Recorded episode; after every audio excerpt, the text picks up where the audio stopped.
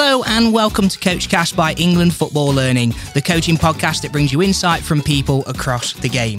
Today, we're chatting to Chris Day, an assistant coach for the England women's deaf team, to discover his journey so far, his advice for those coaching players with disabilities, and to get his insight into the para and disability football formats. Well, hi, Chris. Welcome to Coachcast. Welcome to the show. How are you? I'm very good. Thank you. I've heard both of your dulcet tones on several other episodes, so looking forward to chatting. thank you very much. Very nice to hear someone's listening. Um, and thank you for joining us. Can we make a start by finding out a little bit about your role and just kind of paint a picture of what it is that you do? Of course, Louise. So I have many hats, like lots of football coaches. So I work for the FA, same as yourselves. Basically, main job is assistant coach of the England women's team that you'd be interested in today. So with the, on the deaf side, so on the para pathway. Also work as a talent ID specialist, so supporting players with disabilities on the para pathway coming up identifying players, seeing playing environments that they're in, where they are, if it's the correct environment. Also, run a post education program at Haywards Heath, which is near Brighton. So, post 16 futsal and football program. Also, work with FA Education on designing um, a course that's coming out on coaching disabled footballers, and also run a grassroots team as well. very busy. Very, very busy.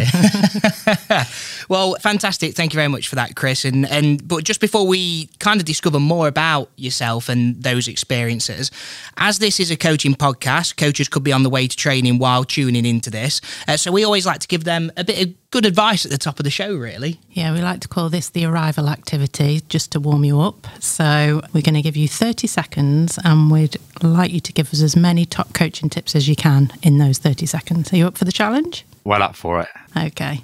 We've got a bit of music to go with it. So when that music starts, you can begin. So, number one for me, same as several of your other guests have said, is enjoy it.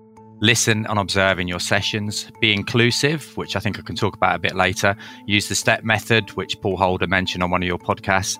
Expect mistakes, yours and the players as well. Use visual tools where possible, uh, matching bib colours to magnet colours, for example, as well. Watch other sports and formats of the game. Be a lifelong learner and have other interests outside football as well, was always a very good tip. Wow. Brilliant. he, was, he was listening when he when he told us he was listening. He has been listening, and also really good tips there. I Thank absolutely you. love that. Yeah, thanks for uh, thanks for the plugs for the other episode yeah. as well. That's all right. Yeah, brilliant top tips. Well, we'll start off as you all know uh, with uh, we always tend to ask our guests uh, first off was kind of like what was your first experience of football like? So I grew up in Leeds, which is a bit of a football mad city, and I'm still a, a Leeds fan as well. So my first experiences were playing football at school. I was a, a pretty good player, even though I say so myself. I'm sure everybody does. Um, but lots of street football, which I think is, is a big thing that's maybe missing nowadays. Lots of tennis ball at school.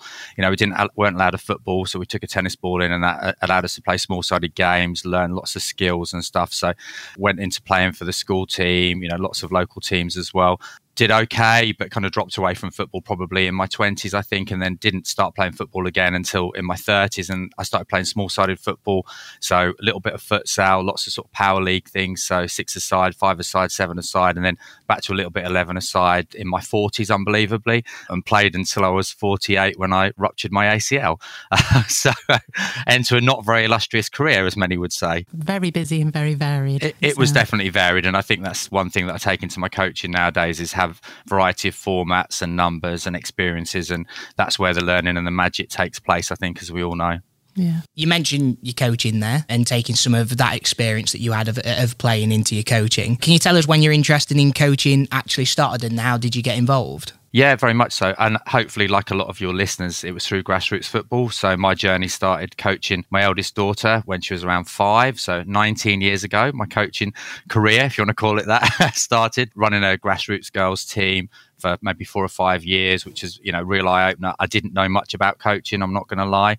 Um, and gradually kind of seep my way into coaching courses, a level one, and then the ones that opened my eyes the most were the youth modules. So I think a lot of people mentioned that on various podcasts and things that that was inspirational to have a look at how environment and you know players' maturation age and things like that would impact their ability. That wasn't really something I'd ever thought about then kind of dropped into doing my son's team, which I still run now. So I've run them since they were under six school team and they're now under 16.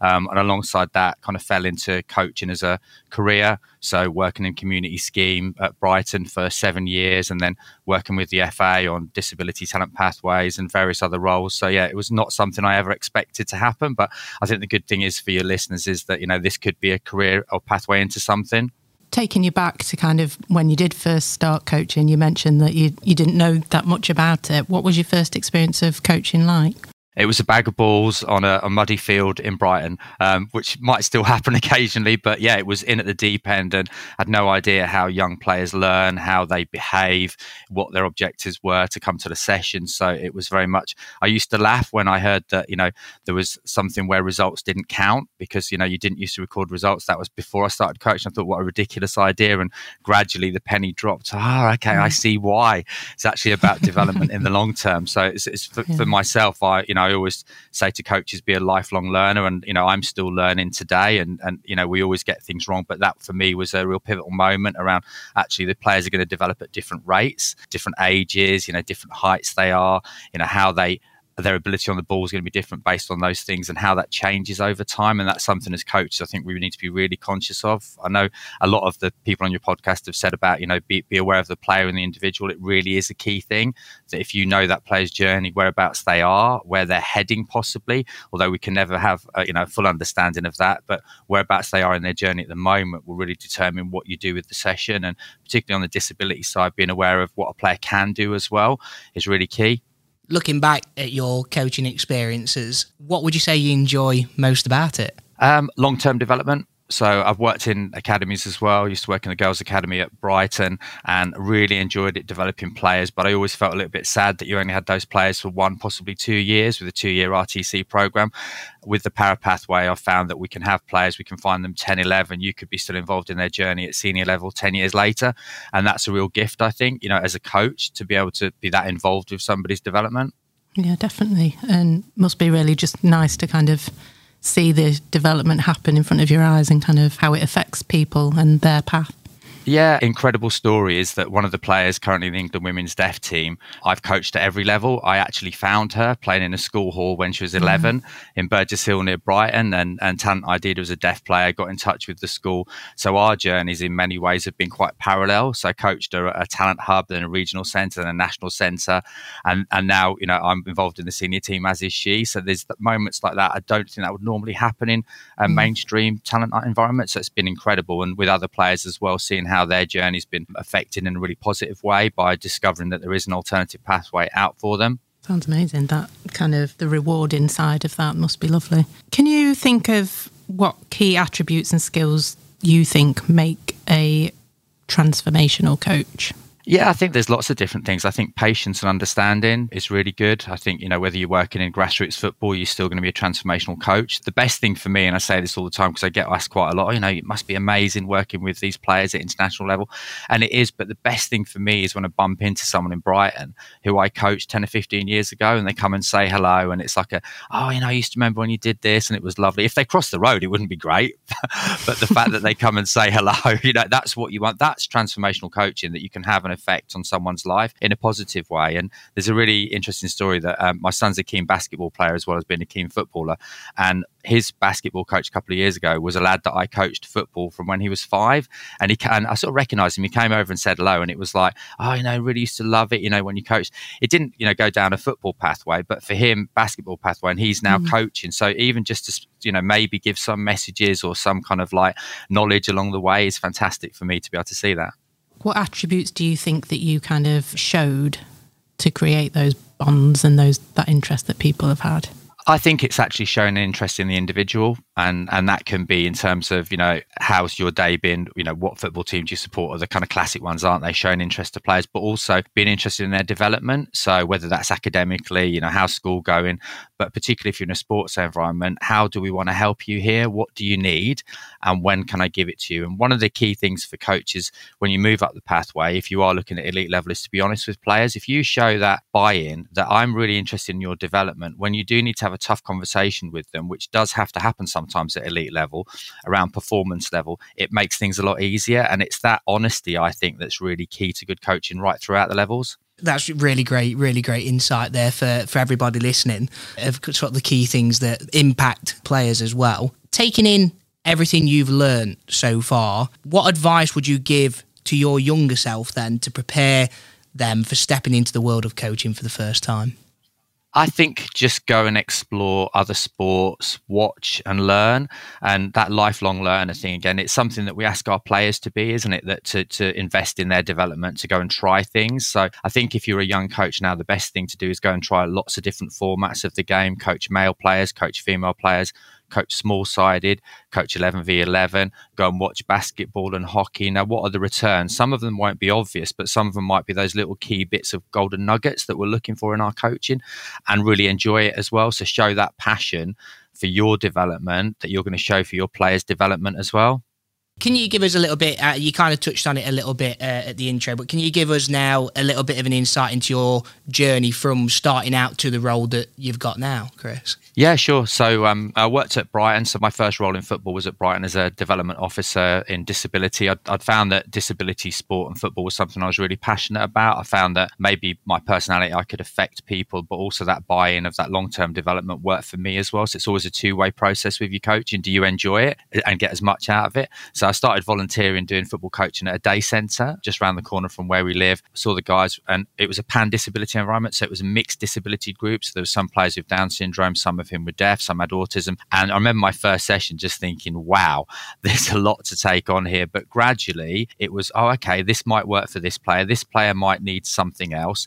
This player is a visual learner. They're going to have to get the whiteboard out and play with the magnets and actually see and, and be tactile with it. And this player wants to be refereeing, which is fine as well. So you're a juggler, I think, as a coach. You've got lots of things going on. And I found that from a challenge point of view, working in disability sport was really challenging in a good way. It worked for me. So I then went to Brighton and did development sessions and stuff and got involved with running a talent hub there. So on their pathway. So within the, the para pathway, the talent hubs are like kind of like a local level. So it's a contact base that where local clubs run for players who are on the pathway to come into a couple of times a month and see. So I ran that for a while, and the FA sort of said, "Oh, you know that one's really successful. Would you like to come in, get involved in our regional program?" So started coaching there, and that was seemed to go very well. Got invited up to the national program, and then on that to work with development squads, and then I've been with the senior squad since the end of last year. So it's not a journey I ever ever saw myself undertaking. It's you know it's not a happy accident either. I've worked hard to do that, but at the same time, you know, I'm aware that there's always things that I can learn. So put myself in situations where I have to go and coach in front of people who are better than me and say, what have I got right here? How can you help me? So, you know, it's it, even from a grassroots point of view, it's still that thing. There's always people who will be able to deliver that session a bit better. So go and find that person. And I think there's a saying that if you're the cleverest person in the room, you're in the wrong room, which I really like. so that's always been my ethos. There's another room somewhere. I've got to get in it. What advice would you give to someone who wanted to follow a similar journey to, to what you've had? Get involved. So within disability sport and disability football, there's always chances to volunteer, um, some paid roles as well. County FAs are really good. There's um, pan disability leagues called Ability Counts that are run throughout the country, which are once a month. There's often junior teams and adult teams where it'd be good to go and watch and see what it involves and, and get that challenge. How could I help here? Could it be as an assistant coach? You know, could it be as a player as well? There's lots of players out there with disabilities who maybe aren't playing and might want to coach. That might be a way into coaching for them as well. But just give it a go and go and watch and, and see what it looks like and see is this for me? You know, we'd love to have you involved, I'm sure. Now, Chris, when this episode initially goes out, it is Disability Awareness Day. Now, football is a game for all, and we believe that everyone should have the choice to be able to play mainstream football wherever possible. Uh, but we do also realise that in some cases, some players may be better provided for in specific formats of the game. So we we're wondering, could you give us an insight into the disability formats that are available, please? Yeah, of course, no problem at all, Jamie. So yeah, I mean, I think that the message is mainstream football and grassroots football should be as accommodating as possible to players with a disability. We realise that's not always the case due to location, number of teams, the formats that are out there. So first of all, is there a grassroots team that would be suitable? If not, is there a pan disability league locally where you can have contact time with coaches? You can go and play on a Sunday once a month as well in a competitive environment. You know, it looks like football. It is football. It's the same. And then also alongside that, you could still play what we call impairment specific football. So a few examples might be there's a partially sighted league nationally, there's cerebral palsy league, there's power chair football, there's all sorts of different formats, cerebral palsy, Down syndrome, deaf football as well. Um, just all these kind of games where there's slight adaptations. The formats are maybe a bit different. So blind football as well. Some people may have seen in the Paralympics previously, which is a, a version of futsal almost. So the five v five games, seven v seven with CP, four v four with power chair. Hopefully, there's something for everyone. But the key thing is go and find that opportunity. So county FA is always a really good starting point to find what's available locally. And how would you say is the best way for players and coaches to get involved with disability football? Yeah, I think that the county FA route, Louise, is always seems to be the best way. They'll have a list of all the local leagues, the local affiliated teams, whether they're grassroots and they have a disability section or whether a pan disability team as well. Um, the FA main website has a lot of information on there as well. So that's always the start point. And um, if you have a look on Twitter, Facebook support groups as well, so impairment specific support groups for parents often have details of sessions. So, and from a coaching point of view, speak to your local coaches. Is there any teams locally here that I could get involved with? Usually that's the best font of knowledge. Are there any courses that you'd recommend for coaches specifically for disability football? Yes, absolutely. So we're due to launch the brand new Coaching Disabled Footballers course. Um, that'll be over the summer at some point. point, and alongside that, there'll hopefully be some CPD, so continual professional development for coaches to attend within their county FAs, which would be a great opportunity to go along have a go at sessions, see it explained, how you might use the step process and mirror sessions as well. So parallel delivery for different groups and adapt what's in front of you. What top tips do you have for coaches who are working or looking to work in disability football? So I think top tips would be again that lifelong learner. I go on about this all the time. So go and observe different sessions. So go and find out about if you do have a player within your group who has a certain impairment, find out a bit about that impairment. Speak to the player through the parent and the carer if you need to, but find out what is their needs. How can I help that player? What works best for them? So something we always do, I think, is that, you know, we just need to make sure we don't assume. So I don't want to assume you can't do this. I want to actually see what you can do. So if I give you a ball, show me what you can do. How does that work for you? So some players with cerebral palsy, for instance, may struggle on one side of their body to manipulate the ball, but they may have found a different way of adjusting as well. But if you can adapt the session based on what you see through that series of conversations, and I think I don't know who said it, but it's a famous coaching quote that coaching is actually a series of conversations and that's what it is. Your technical detail is key and how you set up the session is key but actually those conversations around that with the players with the parent and carer are really good for you to get that knowledge and that's how we all learn. Right i learned that little bit. This is what jamie likes in a session. This is what he needs. This is what louise needs. And then i'm differentiating maybe what's in front of me. Yeah that sounds like a really good way of approaching it and really interesting to think about how you could how it could expand your coaching by thinking that way. Yeah, brilliant. Now we do have international sides in some formats of the game. So could you tell us a little bit more about the para formats, Chris? Yeah, absolutely. So currently got seven para teams. So we've got blind men's. Uh, with the format of that is five v five. You may have seen it with the sort of slightly heavier futsal ball. It's a sound ball played off sides, so it's played off like borders on the side. The goalkeeper fully sighted. All four outfield players blind, so with blindfolds as well. So it's very interesting. Again, if you watch on YouTube, there's loads of amazing clips of teams playing. So we've got a successful national men's side of that, brand new women's side that's just launching. That hopefully be in the summer of the International Blind Games in Birmingham. They should be competing men's cerebral palsy team as well deaf men's team, deaf women's team that I work with, partially sighted men's team, and power chair team. Now, power chair as a format is mixed, so that can be for male or female players as well. The reason we don't have female formats of all those versions of the game at the moment is just that it's so new for a lot of those formats. So hopefully over time they'll be added in. So CP women's team possibly to come as well at some point. So that'll be gradually the expansion of the, the para game. And within that, all those teams play international, so European tournaments, play World Cups as well. There's the Deaf Olympics for some deaf sides as well well, the Paralympics for the blind team. So, incredible opportunity to go play elite international sport, maybe that some of those players never realised they would be able to do. Yeah, sounds very exciting. What's the pathway like for players who would want to get involved? So within those formats of the game, we have talent hubs. I think I mentioned earlier, we've got 15 of those around the country. So they are mainly for CP, deaf, and partially sighted players at the moment because blind and power chair being slightly different formats of the game, they're a bit more specialist. So um, if you are in one of those formats of the game and you are interested, so county FAs again would have the details for the talent hubs go along, give it a go. It may be the players actually not already playing disability football, and that's fine. They're playing high level mainstream, which we do have a lot of players doing as well. And they, it's a parallel pathway. So the word para actually means parallel, which is something I think a lot of people miss, but it means an alternative pathway to run alongside. It may be that that's your individual format of choice running forward. So, for instance, within the blind game, most blind players probably not going to access mainstream football but they could be coaches. So we, we don't know that, so we don't want to make assumptions. But it's a parallel pathway to allow players an opportunity to play international sport as well as play mainstream football, grassroots, or pan disability. What advice would you have for anybody who's working at the high end or almost like in your role, I suppose, like in, in, in the para formats? Be open minded. you know, that's the key thing. So we had a call this morning, myself and Sammy, who's the head coach, as a bit of feedback from our camp that we had at the weekend at St George's Park, and ours was around communication. So it, the big thing working with deaf players is making sure that everything communication wise is understood, and you are doing everything you can to get that detail across in the best way. So we have two signers with us at all times. One's working, but so even things like the height of the whiteboard is really important. So the height of the whiteboard is on a similar level to your face, so your face can be lip read at the same time as the player is watching the board or watching the signer. So little details like that. So having the board on the floor would cause players to have to have to do two or three things at once, which is really difficult. So in terms of cognitive processing, what we're trying to do is the world's best. So we're trying to make sure that the delivery that we give to the players and information is key.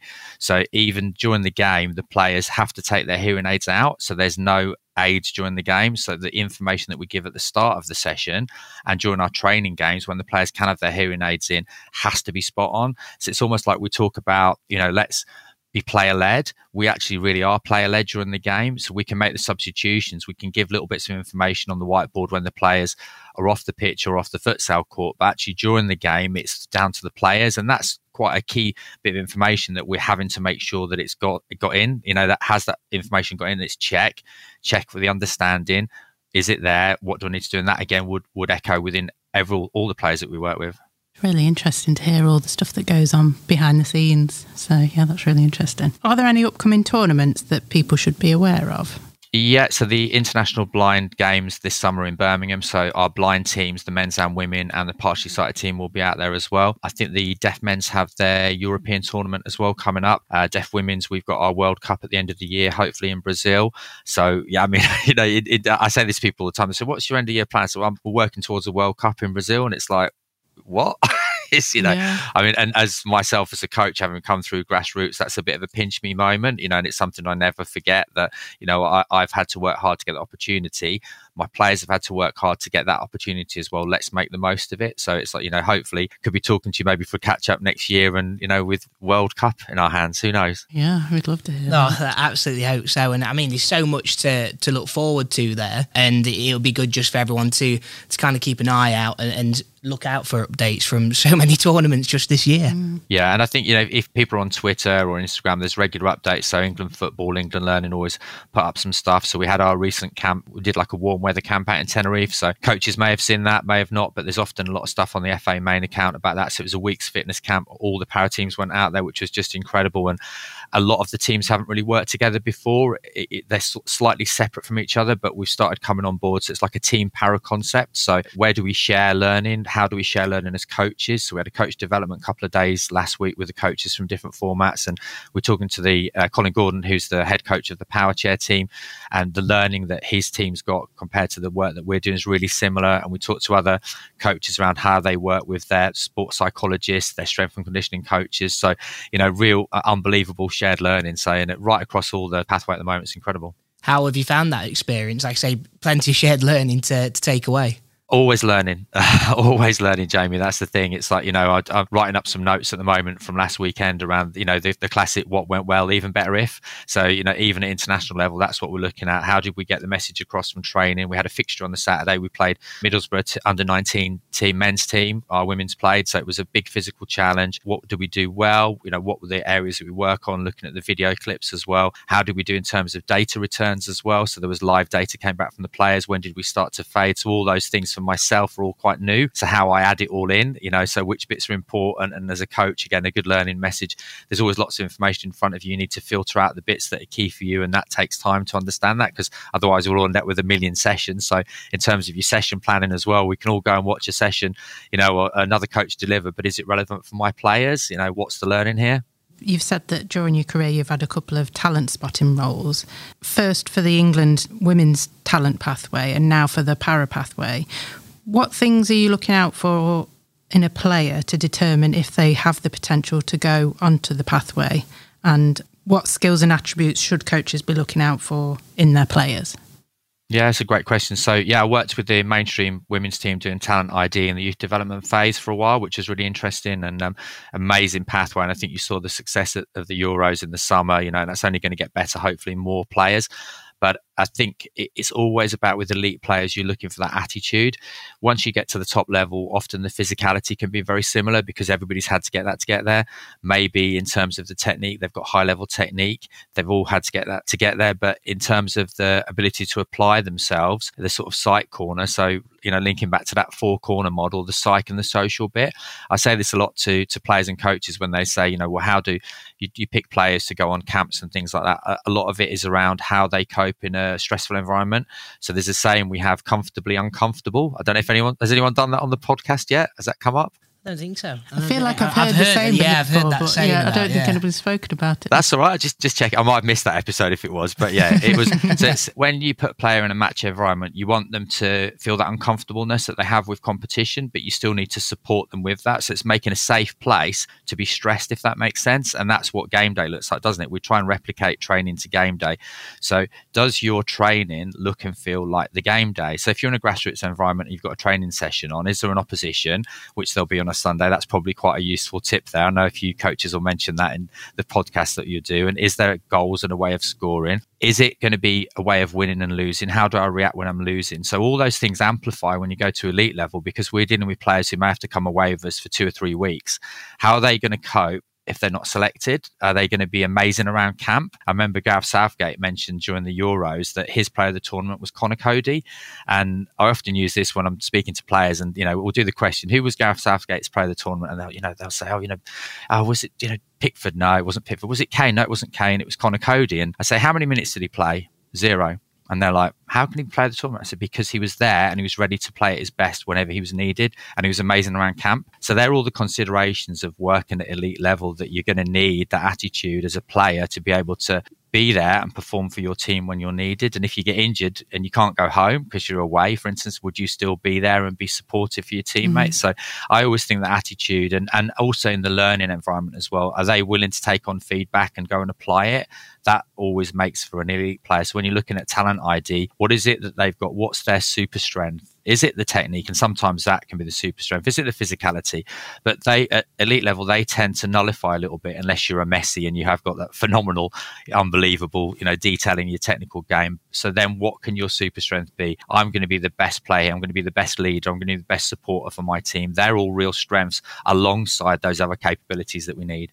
That's a really great insight. And like I say, you, mentioned uh, some of the attributes there that players need. And it is, it is a team game and it's a difficult role. You mentioned Conor Coady and it's like, it is difficult when the tournament's going on, I imagine, but to have that resilience and that strength to go and be ready and be the best version of yourself, no matter what, that is a strength. Yeah, and resilience is something. What's really interesting is we, when you're looking at mainstream talent ID and developing players, grassroots or talent ID programs, resilience is something that's often looked to be developed. The one thing that we find within the para pathway is it's often already there because the players may have had quite a difficult journey. So school might not have been the easiest journey. You know, growing up may not have been the easiest journey. So sometimes dealing with failure and disappointment and that resilience that's needed may already be set in the players. Now can how we develop it to actually get it on the court or the pitch to to actually, you know, fulfill our potential. And that's the difficult bit as a coach and a player, isn't it? Always fulfilling our potential.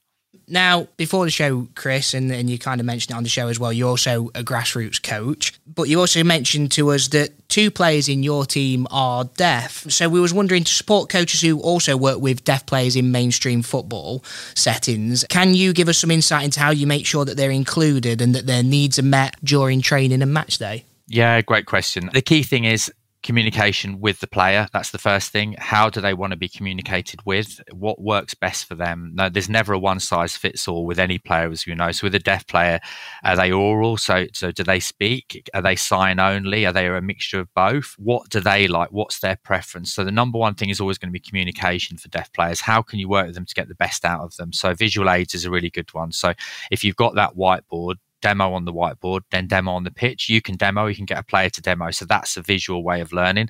Again, I mentioned it earlier, and this will be a big part of the coaching disabled footballers course that's coming out in the summer. Match your magnets up to your bib color it really makes things a lot easier for learning. So I'm not saying go out and buy loads of different bibs and loads of different magnets, but if you've got yellow and blue magnets, which are great for all players, because I think I don't know if you're aware of Ryan Davis's work. He mentions about you know color blindness. So yellow and blue are really good colors. I'm colorblind myself, as is Ryan. I heard on a podcast that he did, but yellow and blue are really good colors for anyone who's colorblind. They're also really good for anyone who has a visual impairment, but they're really good for everybody. So they work for everybody, but they may be really good for a, a, a small subset of your players. So if you can get that color match, I've got yellow and blue magnets. I've got yellow and blue bibs. Great, I get it. How many coaches do we see? And I see this at high level as well. Say you're yellow on the board, but you're going to be red over there, or you're blue on the board, but we've only got white bibs. In terms of cognitive processing, if you're talking about mainstream players, that's difficult. If you're talking about a player with a learning disability, has ADHD or autism or, uh, or a cognitive processing difficulty, that's going to be really hard for them to understand even the simplest instruction that you've just given them to be that color over there. I, I'd find it difficult. So we need to make things as easy as possible. So if we can do that, again, with deaf players, there you go, there's your visual cue. These are your magnets, there's your bibs. And then check understanding. Are we okay here? We've got what fantastic. Face well lit at all times. So wherever the direction of the sun is, have it in the coach's face. If there's lights, have them so you're well lit as well. So if the player is lip reading, which a lot of deaf players do do, then you know that's really helpful for them. Some really good top tips there, I think, that should help coaches. Yeah, really get people thinking. Uh, thank you for that. That was really that's insightful right. and some things that that I'm sure some people might not have even thought of. Yeah. Really. So, to follow up from that, what advice would you give to coaches to ensure their sessions are more inclusive for players with disabilities?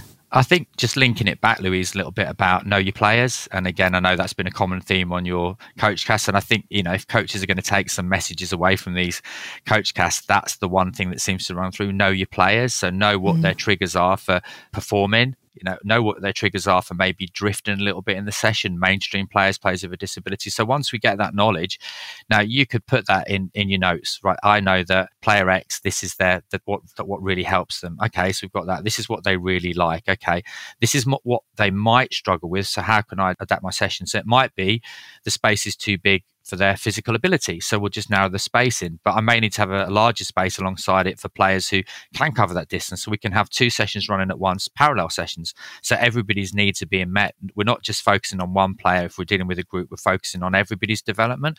So know your players, get to know the detail around what helps them within the session. So it might be, for instance, top tip here coming up little mm-hmm. warning.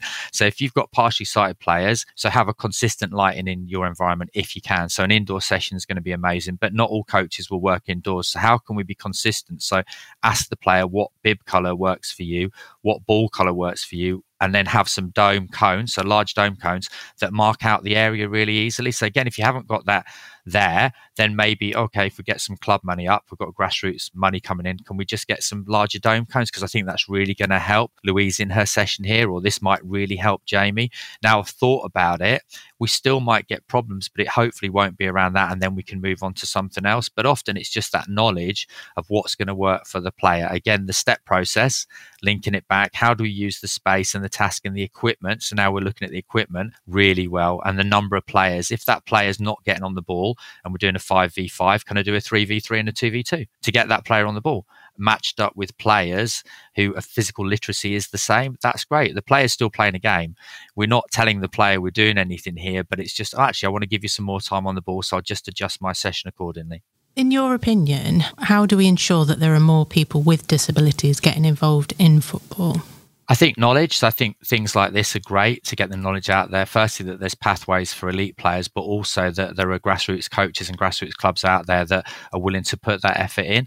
Not all grassroots environments are going to be perfect for everybody. We know that. So find the club that's right for your player, your child, or yourself. Now, am I really enjoying this. Is this the best environment for me? Maybe there's another club. They might be a bit more accommodating. They might have someone else who's a bit like me. They may have a disability coach that understands or a coach with a disability who has that knowledge. So I think it's always for me about spreading the word around this. And, and actually, what we want is football for all. That's the key tagline, as we know. You know, we've seen it happen in the women's game as well, fantastically. And off the back of the Euros, I think we'll see even more of a rapid expansion of the women's game. Alongside that, you know, I think the big push now can be on the disability side. So how do we get every everybody playing? Well, it's knowledge, it's environmental knowledge, it's really being supportive and inclusive.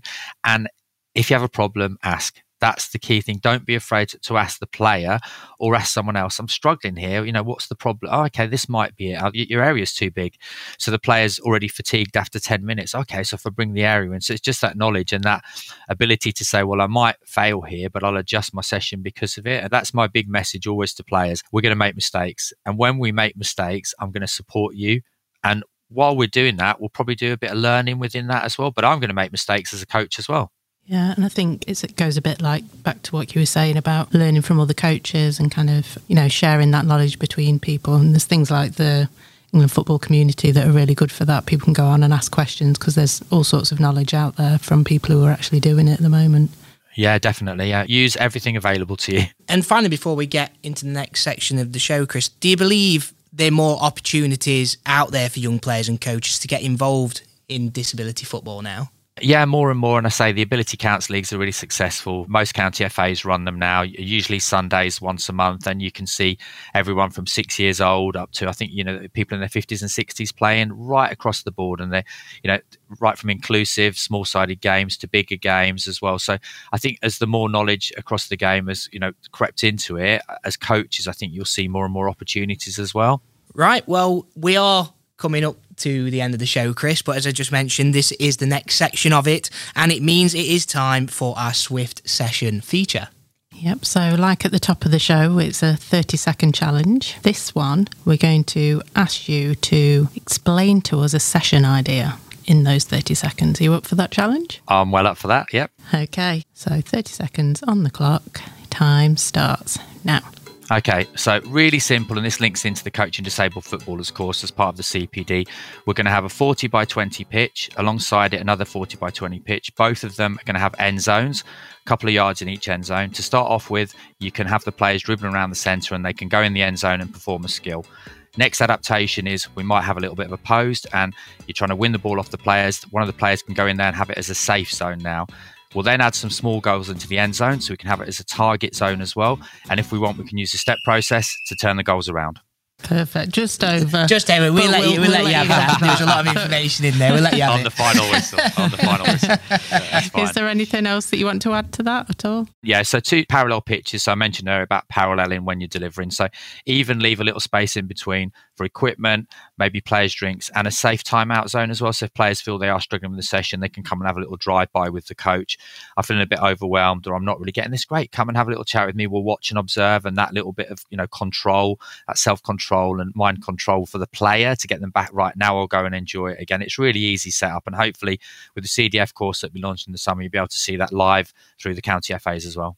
Perfect. Brilliant. Well, thank you very much. Uh, we like that idea uh, for, for, your session there, and it's really important, like I say, um, having that safe area in there. Uh, so thank you for mentioning that, and, and thank you very much for, for your time, Chris. It's been great having you on, Coachcast, and it's been brilliant listening to all of your insight. And I'm hoping that people are going to be taking away so much stuff from this episode. We really do appreciate your time. So thank you. No, you're more than welcome. Thanks for having me, guys. Thank you.